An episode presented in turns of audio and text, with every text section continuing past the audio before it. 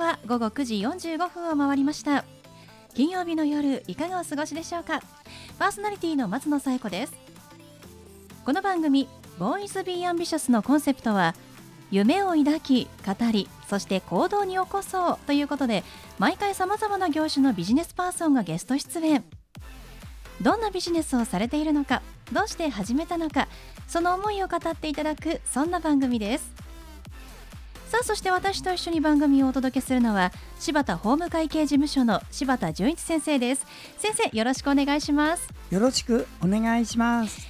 柴田先生12月に入りましたね。入りましたねついにね。ねもうハロウィンが終わったらもう11月もねクリスマスモードになったので、はい、まあもう年末が近いなという印象ね、はい、あったと思うんですが、はい、まあ12月クリスマスといえば、私の中ではあのケンタッキーなんですよ。おわかります。わかりますか？もう私ですね、ケンタッキーのクリスマスバーレルを食べるのが本当にあの楽しみででして。なんですけれども去年話したかしら、はい、あの去年はですねクリスマスバーレルが売り切れで、買えなかったんですよ。いやもう早割のうちに予約をしようと思ったらなんとその早割の段階でもう売り切れで。もう本当に泣きましたね、はい、あの気持ちで泣いたわけじゃなくてリアルで泣きましたよ。大人になってクリスマスなどバーレルケンタッキーでこんなに悔しいんだみたいな思いをしましたので、はい、今年はですね、まあ、夫からもですね、はい、絶対に早めに予約をしなと釘を刺されているので、まあ、でもさすがに11月中はないだろうなとかあの通知も見てたんですけど、うん、気づかなかったんですよ。で12月だって調べたらですね、はい、なんと11月から予約が始まっておりまして。それ大変だえー、と思って。でも見たらまだ大丈夫でした。よかったですね。よかったです。あの今年の早割はあの12月10日までなんですけれども、うん、もう絶対人気だなと思って、うん、私の去年の悔しさをね皆さんに味わってほしくないのでバーレル買いたい方はですねもう本当に早めに予約をしてみてください、はい、私も早速やりたいと思います。そうですね。ケンタッキーフライドチキンさんはね もうすべて機械化になってますから、うん、受付もね あの打ち込みしないとだめですからね、若い人向きになってしまいまして 私のようなね72の、ね、おじいちゃんでもねちゃんと打ち込みして毎回食べております。そうなんです。今年はね楽しいクリスマスを迎えられるようにも準備をしたいと思います、はい、すいません。私事でしたけれどもね気になる方ケンタッキー大好きな方はぜひねチェックしてみてください。はいそれでは第38回ボーイズビーアンビシャススタートです。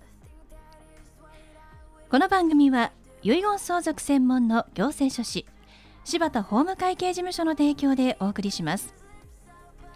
それでは先生今夜のゲストのご紹介をお願いします。はい今夜のゲストは日本大学芸術学部の2年生えー、松尾美優さんです。松尾さんこんばんは。こんばんは。よろしくお願いします。お願いします。えー、なんと松尾さんはね現役の日大生ということで、い、らっしゃいました。あの専攻は芸術学部ということですが何か取られている学科ありますか？えっと私が取っている学科は放送学科というところで、そこの中で専攻を選んで私は音響技術とラジオ制作というがあの専攻を取っています。そうなんですね。もうまさに、まあ、この番組にぴったりと言いますか。よくぞゲストにお越しいただきましたという方ですけれども。あの学校ではどんなことを学んでるんですか？そうですね。学校では専攻の授業がまあ軸となって毎週専攻の授業がそれぞれ1回ずつあってでその専攻がある日はもうほぼ1日その授業なんですけど、うん、他にも一応放送学科のその放送のことについて学ぶラジオ誌だったりとか放送技術概論とか、うん、なんかそういういろいろな学科を学んだりとかしています。そうなんですね、まあ、技術のことだけではなくて、まあ、歴史についてもしっかりと勉強しているということなんですね。うん。はい、まあ、確かにこう大学で学ぶとなるとこう専門学校とはまた違うことちゃんと大学としての、まあ、勉強があるのかなと思いますけれども、うん、まあ、専門学校ね行ってないのでわからないかもしれないんですがおそらく専門で学ぶ専門学校で学ぶことと大学で学ぶことの違いっていうのと何か分かったりしますか？そうですね。やっぱりその大学だとその私の学校がそのエコダにあるんですけど芸術学部って言って、まあ、たくさんのその美術だったりとか写真だったりとか音楽とか、そのいろんなことを学んでる人たちが私の大学にはいるので、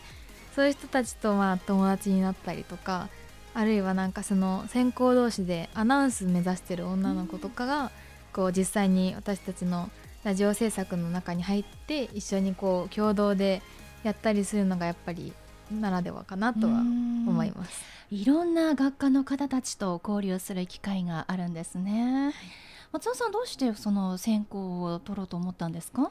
あの私はもともと音響音楽が好きで音楽をされる人のこう土台になるような人になりたかったので音響を学べる大学どこだろうって探した時に見つけて、うん、でそこで音響専攻だけを取ろうと思ってたんですけどあの前期の1年生の授業でそのみんなラジオを作るっていうあの必修の授業がありましてでそこですごいラジオを作るのがすごい楽しくてこれはちょっと取らないと損だと思って後期からラジオ制作も受けたらなんかいやラジオの方が楽しいなみたいな風になりました。じゃあ今言うもね、えー、今ラジオの楽しさに、まあ、芽生えたと言いますか というところなんですね、はい、こう昔からなりたい職業っていうのは決まってたんですか？いやなんか全然もともとはもうバラバラで全然決まらず、うん、なんか小学校の時とかも動物が好きだったので、はい、獣医さんになりたいって思ってたんですけどでもあのー、高校1年生の時に高校でなんかみんなで自分の特技をこう発表するエンターテインメントフェスティバルみたいなのをやろうみたいなのになってその時にあの私がなんかその音響とかその演出とかをする係になってでその時にすごいそれが楽しくてなんかこういうのをできるようになりたいなと思ってでその音響技術を目指そうと思ったのがきっかけです。そうなんですね。これ実際に今学生の皆さんでいろんな学科で番組を作る機会もねあるというふうに話してましたけれども松尾さんが一番やりたいのはこう制作の中でもこう何かありますか？台本書きたいとか PA やりたいとか構成やりたいみたいなありますけれども。もともとはやっぱりその音響をやりたかったので、うん、ミキサーとか、うん、そのそういう方をやりたいなと思ってたんですけど、うん、なんか最近その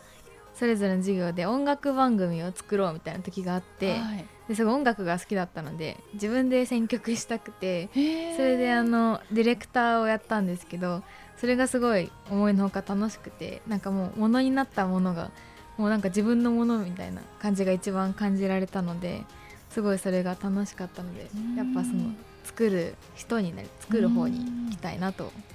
そうなんですね。こう授業を通して自分が好きだと思えるもの楽しいと思えるものをこう発見していくっていうのがやっぱすごくこう大学生のいいところかなって思いましたね。やっぱ徐々に変わってますもんね。自分の好きなものっていうのね、ね、全然、変わっちゃ変わっていきました。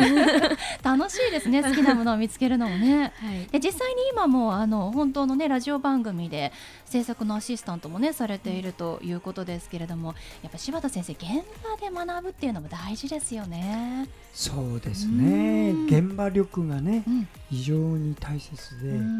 あの現場を踏まえてそれであのまだねこれから世の中出るじゃないですか、うんあの失敗することを恐れないで大体経験ってね失敗の瓦礫の山よ。成功じれたまないの、うん、そしてみんなね行くんだからあんまりこうなんていうか縮こまらないでねどんどんやってそうすりゃ親御さんだってね一生懸命応援してくれるよ。うん。うん。ねいいですね、まあ、なかなかでもね現場経験することって、多くはないと思いますので、うん、松尾さん本当にでも貴重な機会ですし、うん、今日はね制作じゃないですけれども喋、り手としてねご出演してますからまた新たな楽しさを今日 学んでくれるかもしれませんね。うんうん、であのラジオのね歴史なども勉強されているということですけれどもその勉強を通してこう昔とこう今で何かこう違うな変化があるなっていうのは何か感じたりされますか？そうですね。うんあんまり変化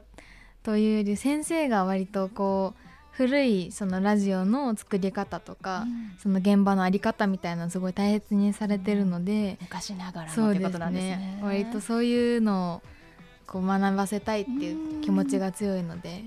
でもいいですね。こう昔のラジオらしさっていうのも知りつつ、うん、もうどんどん、まあ、着々というと言いますか、まあ、進歩していってるこの現代のラジオをね現場で感じられるっていうのも楽しいですね。うんはい、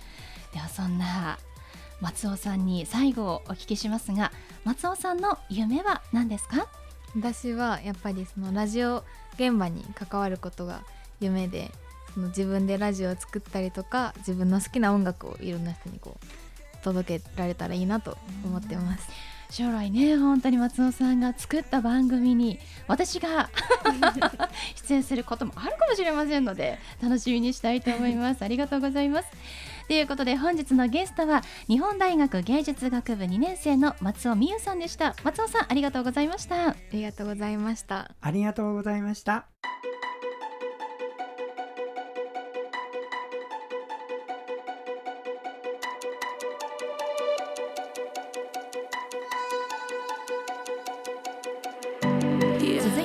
柴田先生のワンポイントアドバイスです。では先生今日はどんなお話をしてくださるんでしょうか？はい、えー、こんばんは。遺言相続専門の行政書士、えー、柴田純一でございます。今晩もですね私の専門の遺言書を作るにあたって、えー、ほとんどの方に、えー、興味のあるお話をします。個別の問題はねお会いして専門的にやるんですが今日は一般的な話。それはどういうことかっていうとね遺言書を書きたいって思っても書ける方とね書けない方がどうもいるらしいのね。この違いは何かってことを紹介しますよ。それはねどういうことかっていうとまあちょっと一つの偶話として聞いてください。長い長いねあの糸をね手繰り寄せながら自分が上に上に上に上がっていくのが一つの人生だとするとねいつまでもいつまでも上り詰めることできないしここで止まることもできないんですね。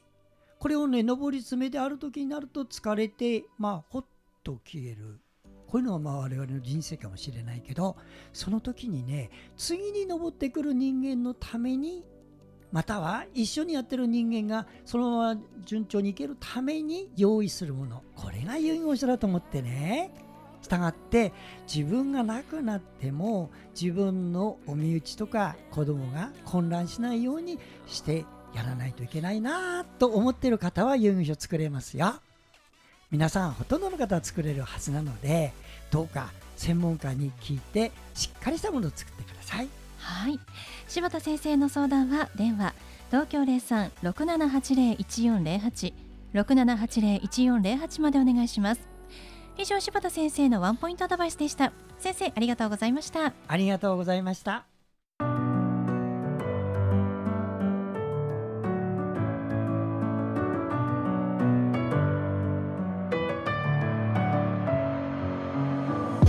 ということでお送りしてきました「ボーイズ・ビー・アンビシャス」いかがでしたでしょうか？